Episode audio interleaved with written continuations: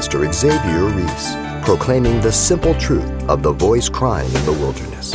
Listen to John's Gospel. He says, There was a man who was sent from God, whose name was John. This man came to bear witness of the light. The disciples of John at one time said, Everybody's going to Jesus. And John said this I must decrease and he must increase. Simple principle that'll make you a great servant of God.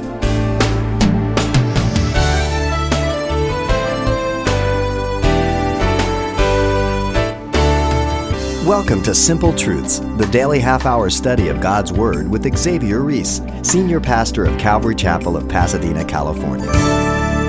The Gospels tell us that John the Baptist was an important man in history. He arrived in time and place for a purpose, and he was the fulfillment of ancient prophecies, such as Isaiah 40, verse 3. The voice of one crying in the wilderness, Prepare the way of the Lord. And continuing a study series of the Gospel of Luke, Pastor Xavier demonstrates with the ministry of John the Baptist, the Gospels are based in historical fact and not fictional stories or fanciful myth. He'll be drawing today's important simple truths from the Gospel of Luke, chapter 3. About 14 years have passed between the end of chapter 2 and the beginning of chapter 3. And the words of Gabriel are now going to come to pass. In chapter 1, verse 15 through 17, it says, And for he will be great in the sight of the Lord, and shall drink neither wine nor strong drink. He will also be filled with the Holy Spirit, even from his mother's womb. And he will turn many of the children of Israel to the Lord their God. He will also go before him in the spirit and the power of Elijah to turn the hearts of the fathers to the children, and disobedient to the wisdom of the just, to make ready a people prepared for the Lord. This is what Gabriel told Zacharias regarding his son to be.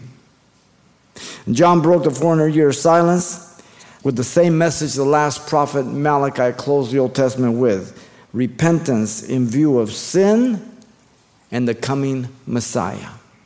And so, what we want to do is look at the inception of the ministry of John the Baptist, which is characterized by three things here, verse 1 through 14.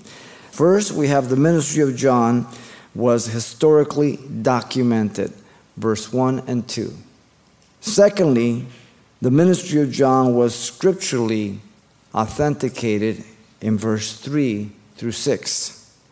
And then thirdly, the ministry of John was heavenly initiated, verse 7 through 14.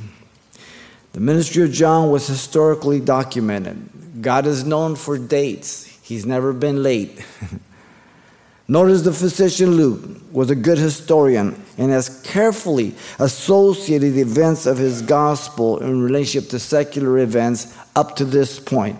Just by way of review, he began by giving us the historical setting of the angel Gabriel's visitation to Zacharias in chapter 1, verse 5, the days of Herod. That's Herod the Great an evil man, an Edomite, descendant of Esau. He reigned from 37 to 4 BC. The title King of Judea, remember, was conferred to him by Rome Senate in 40 BC uh, by the influence of Antonius and Octavius.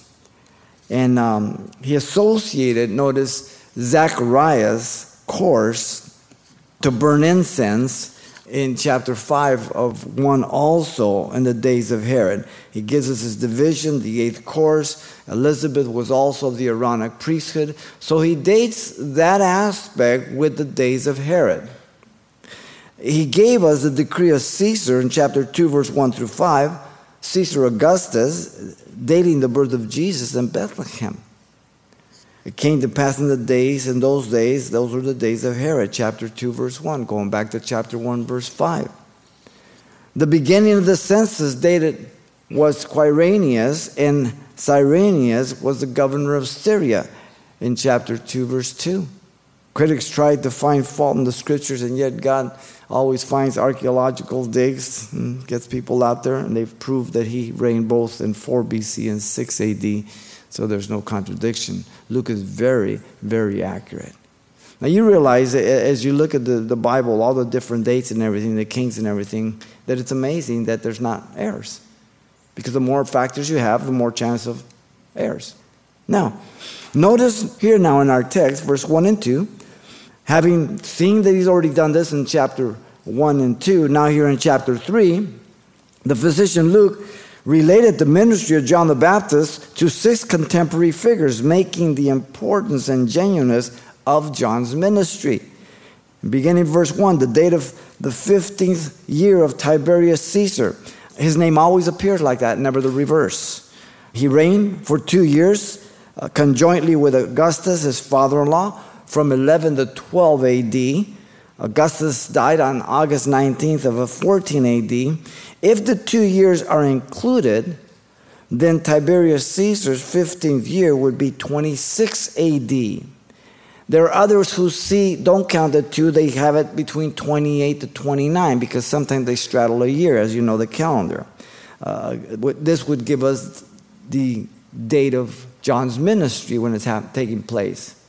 The second person is Pontius Pilate, a contemporary at this time. He was the governor, procurator of Judea, and he governed till 36 AD when he was deposed before Passover. And he is the one who judged Jesus and tried to wash his hands of the whole ordeal. Now, the critics argue for years that there was no one named Pontius Pilate. And they said the Bible's wrong, this and that. And then they began to do digs there in the, on uh, the Mediterranean Caesarea and the amphitheater that's there. They dug up a, a seat tablet with the name Pontius Pilato. Okay, Pontius Pilate. Amazing. The third person is Herod Antipas, one of the three sons of Herod the Great. Uh, Herod died in 4 BC. Now he was a tetrarch, notice that, which means a fourth part ruler. He ruled Galilee from 4 BC to 39 AD, and he was a contemporary with John when we began his ministry. So again, all these individuals fall into these dates that he's giving. The fourth person is his brother Philip in um, verse 1 at the end there. Also a tetrarch, a ruler of a fourth part of the kingdom. He ruled over Iturea and Trachonitis, the territory northeast of the Sea of Galilee. Iturea extends east and south of Mount Hermon from Damascus, and Trachonitis lay still further to the east, east of Jordan, North Perea, on Transjordan northward. Now he ruled from 4 BC to 33 to 34 AD. Again, a contemporary. So every time you put more people, more name, God is saying, check me out, verify me. Now, this particular um, brother, Philip, he beautified Banyas. The people of the land can't pronounce B, so they always go Banyas instead of a P, it's Panyas. And, and, so the god Pan supposedly was born in this cave that's one of the headwaters of the Jordan, right at the foot of Mount Hermon. And um, he beautified and called it Caesarea Philippi in honor of Caesar Philip. And it was in that place where Jesus took his disciples and asked, Who do men say that I am? And they say, You're John the Baptist, you're Elijah, this and that. He said, But who do you say that I am? He said, You're the Christ, you're the Son of the living God. And Jesus said, Blessed thou art, Simon Bar Jonah, flesh and blood has not revealed to you, but my Father which is in heaven. Upon this rock I will build my church, that I'm the Son of the living God and the gates of hell will not prevail against it. Right in the middle, where all this pan God worship and all this Caesar worship is God Himself, the only one to be worshiped. Amazing. Now, the fifth person is like Cineas, Cineas, a tetrarch of Abilene again, and he ruled the fourth part again. The territory lay the, um, on the eastern region of Abel, and to Babylon or, or uh, Lebanon. That's northeast of, of Damascus. So all these territories are to the north of Galilee and also to the east. And at um, his death, his part fell to um, Philip, forming the dominion of uh, King Agrippa the first and also the second. And you find that in Acts chapter 12 and 25. Not much is known about Lysanias. The critics charge again Luke with error historically. But again, an archaeological dig um, found an inscription on the side of Abila to the dedication of a temple, and it read, quote, Nymphios, a freedman of Lysanias, the tetrarch. and this is stuff that happens all the time. Uh, whenever they're building roads in Israel, they usually have to veer off because they start digging and find archaeological digs, so then they have to change their route so they don't destroy it and go somewhere else. and it just uh, verifies the scriptures in a further way. Now, the fourth brother was Archelaus, and he's not mentioned here, but he ruled Judea, Samaria, and Edom, and he was a bad king. You remember he's recorded in Matthew 2:22 when Joseph was told to flee to Egypt with Jesus and Mary, and then once everybody wanted to kill him was dead, the angel told him to come back, and it says, uh, "But when he heard that Archelaus was reigning over Judea. Instead of his father Herod, he was afraid to go there, and being warned by God in a dream, he turned aside into the region of Galilee. So Archelaus is mentioned there in Matthew. Now, the six involve two people. You can divide them up and have seven if you want. That's Annas and Caiaphas here. Uh, there, were, there was never two high priests at the same time. Some people say that. There never has been. But between 37 BC and 26 AD, there was about 29 high priests. Annas, um, the rightful priest here, from 7 uh, AD to 14 AD, he was deposed around 15, 16, and he was out of office, but there was about four of his sons that succeeded him. And Caiaphas was really his son-in-law, and he was appointed high priest by Rome. So he was like a figurehead and he was deposed in 36 AD. Both were contemporaries alive when John began his ministry. So either the date is 26 AD or 28 to 29 AD, depending which way you count it, okay? And I don't have time to get into the whole aspect of the four year calendar, how they messed it up. Not the Bible, people that did the calendar, because Jesus was born the time of Herod. He died in 4 BC. That's four year difference in the way it goes, okay? So the, the calendars of men have been had to be readjusted at different times. But that's another story for a different day. Now, notice the physician Luke declared that at this particular time in history, God called John to begin his ministry. And, and in verse 2 there, the word of the Lord came to John, and God spoke directly to John to start his ministry as a forerunner Messiah. The word word that came to John is Rhema, the utterance, the voice of God. The word came, eras, mean, mean merely historical, indicating the emphasis at this historical time. At this time, God is the one that, that, that begins things and ends things and brings things to pass. He uses people and he prepares people, but it's he who's in control of the schedule. Now, John is referring to the son of Zacharias, notice, he isn't referred as a prophet or anything else here, the son of Zacharias. And I'm sure for all those contemporaries that we read in chapter 165 and 66 that they were wondering the nature of this child and what the future held. Well, all of a sudden, all these years have passed by. He's in his mid 20s, he uh, close to 30. And uh, he's um, all of a sudden, God's moving, and they're going to see exactly what God had for him. Remember, John is six months older than the Lord Jesus and their cousins. John at the time was in the wilderness, it says, the desert area uh, down by the Jordan, in contrast to the cities and the towns. Um, Luke tells us in Luke 180 so the child grew and became strong in spirit and was in the desert till the days of his manifestation to Israel. Doesn't mean he was a hermit, that he lived out there like some kind of caveman. It meant that he just withdrew away from the city, stuff like that. People are like, they don't like the city. They go out and they get some property, two, three acres, nobody around for 10 miles. That's what they like. You know I mean? And uh, that's what it means. Now, the other gospels give us supplementary material. Matthew and Mark say the wilderness of Judea.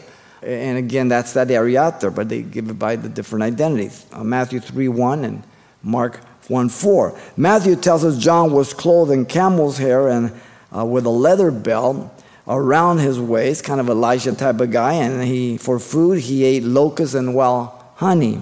Uh, Matthew 3 4, Mark 1 6. Some have attempted to identify John with the Essenes uh, down in the Dead Sea. They were a very ascetic group. There was also the Ebionites. But uh, it, it, it, there's no evidence at all. Remember, John was of the priestly line. He should have been preparing for the priesthood. At 25, they went into their apprenticeship. At 30, they entered in. He never did that. He was called to be a prophet. You remember somebody else that that happened to? Ezekiel. Ezekiel was in the priestly line. He, he trained, but he never got to be a priest because God called him to be a prophet while he was in Babylon. So there's a parallel between those two. Now, notice John appeared as a sudden fire in the wilderness. Again, the parallel passage Matthew, Matthew 3, Mark 1, Uh, John chapter 1 gives you the other aspects of the ministry of John and baptism there. Now, the date of the first coming of Jesus Christ was given by God to the Jews, but they missed it. It's seen in the fulfillment of Matthew 21 when Jesus rode into Jerusalem on the colt of a donkey. The starting point was the command to Artaxerxes to Nehemiah on March 14, 445 BC. Projected forward 483 years or 173,880 days because it's based on a 360 calendar year, not 65. That landed right on Sunday, the 6th of April 32, right on time. They knew exactly the day. Jesus said in Matthew and Luke 19, we'll get there. If you would have known this thy day, the things that were prepared for you, but now they are hidden from your eyes. Whoa. It's important that you study the Bible so you know God's schedule. The Old Testament is filled with specific uh, dates and prophets proclaiming their proclamations in conjunction with other kings and, and, and sometimes their enemies and all that. And it's just an immense amount of information. And the more you put in, the more there is a chance of error.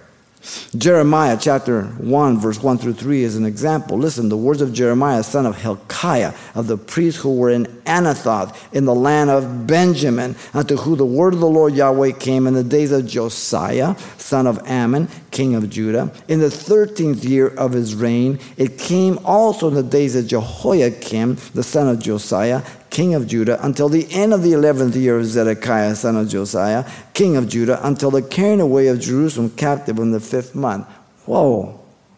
God is saying, check my history out, verify me. Amazing. The number of years of captivity were prophesied as 70 in Babylon, and they were fulfilled to the day Jeremiah 29:10 says, For thus saith the Lord Yahweh, after 70 years are completed at Babylon, I will visit you and perform my good word towards you and cause you to return to this place, meaning Jerusalem.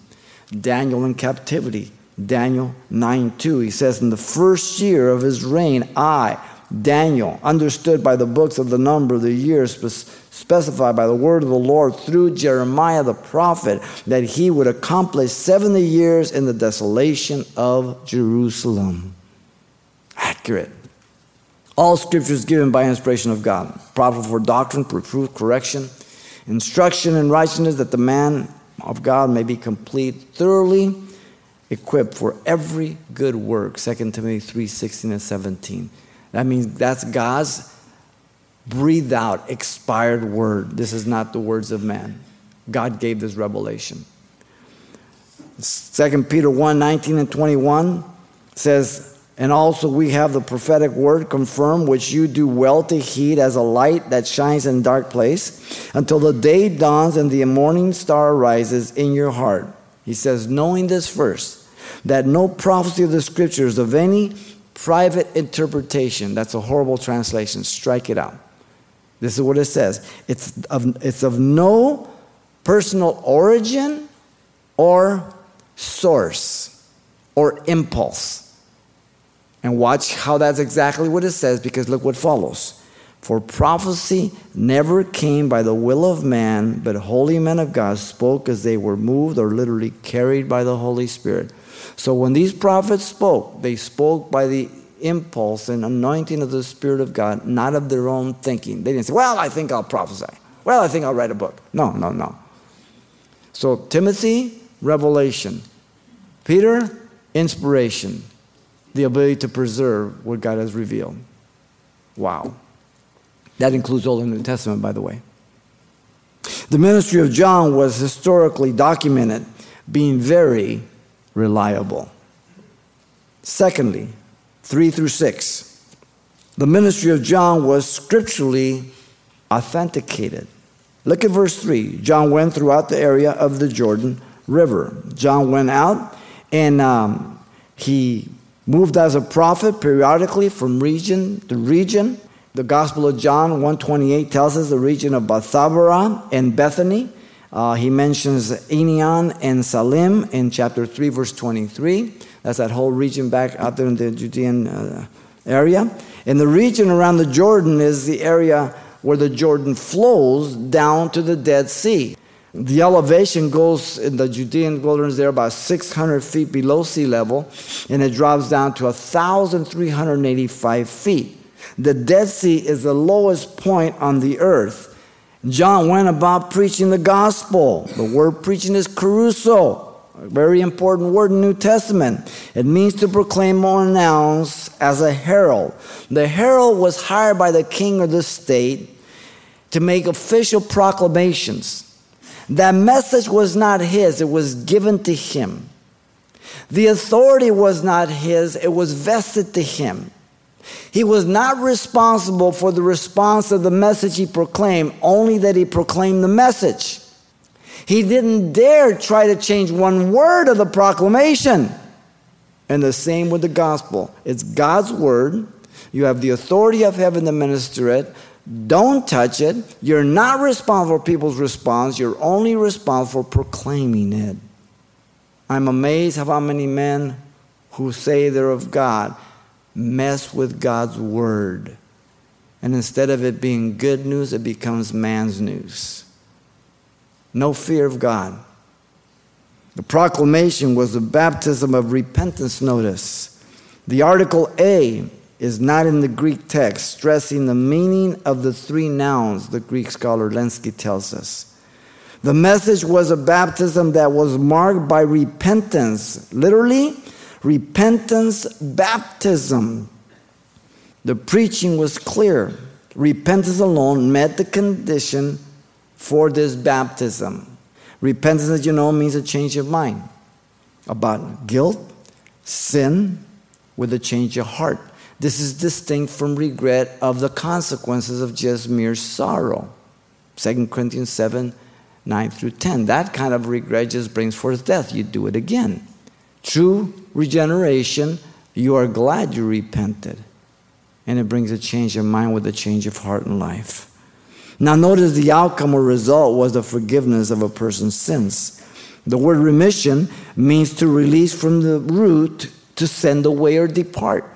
The forgiveness was based on the proclamation of the gospel that Jesus was Messiah, the Lamb of God who would die to take away the sins of the world. John said, Behold the Lamb of God which takes away the sins of the world in John 1 29. The word sin, as you know, hamartia, means to miss the mark. You ready for the mark? It's perfection. Listen to John's Gospel, chapter 1, 6 through 9. He says, There was a man who was sent from God, whose name was John. This man came for a witness to bear witness of the light, that all through him might believe. He was not the light, but he was sent to bear witness of that light. That was the true light, which gives light to every man coming into the world. There, John says that John the Baptist was not the Messiah, he was proclaiming the Messiah, Jesus Christ, and he makes a distinction the disciples of John at one time said, Everybody's going to Jesus. And, and, John said this I must decrease and he must increase. Simple principle that'll make you a great believer, a great servant of God.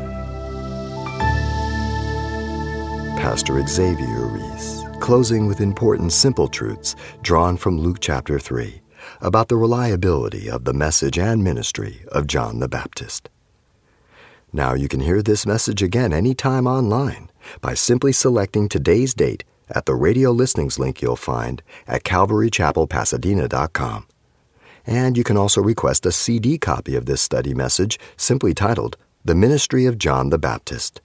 Pick up a copy for yourself or a friend for only $4. We'll be providing the complete message, including much that we just didn't have the time to include on the air. Now, that title to ask for once again is The Ministry of John the Baptist. Make your request by writing Simple Truths, 2200 East Colorado Boulevard, Pasadena, California, 91107. Or to make your request by phone, call 800 926 1485. Again, that's 800 926 1485.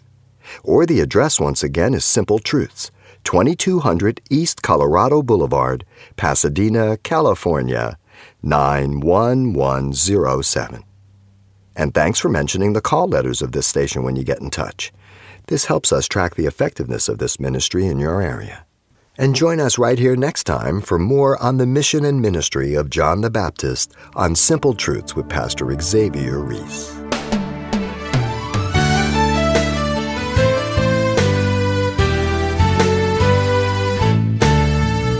Simple Truths with Pastor Xavier Reese, a daily half hour broadcast, is a radio ministry of Calvary Chapel of Pasadena, California.